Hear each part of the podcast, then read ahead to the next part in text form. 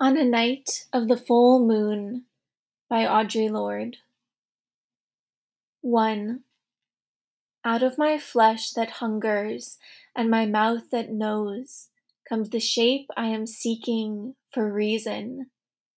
The curve of your body fits my waiting hand, Your flesh warm as sunlight, your lips quick as young birds, Between your thighs the sweet, sharp taste of limes.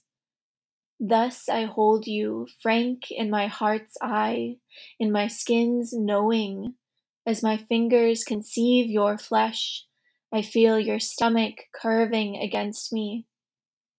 Before the moon wanes again, we shall come together.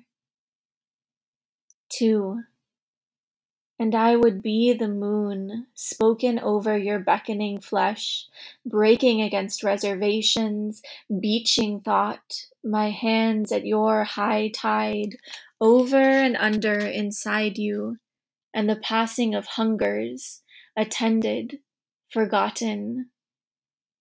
Darkly risen, the moon speaks. My eyes, judging your roundness, delightful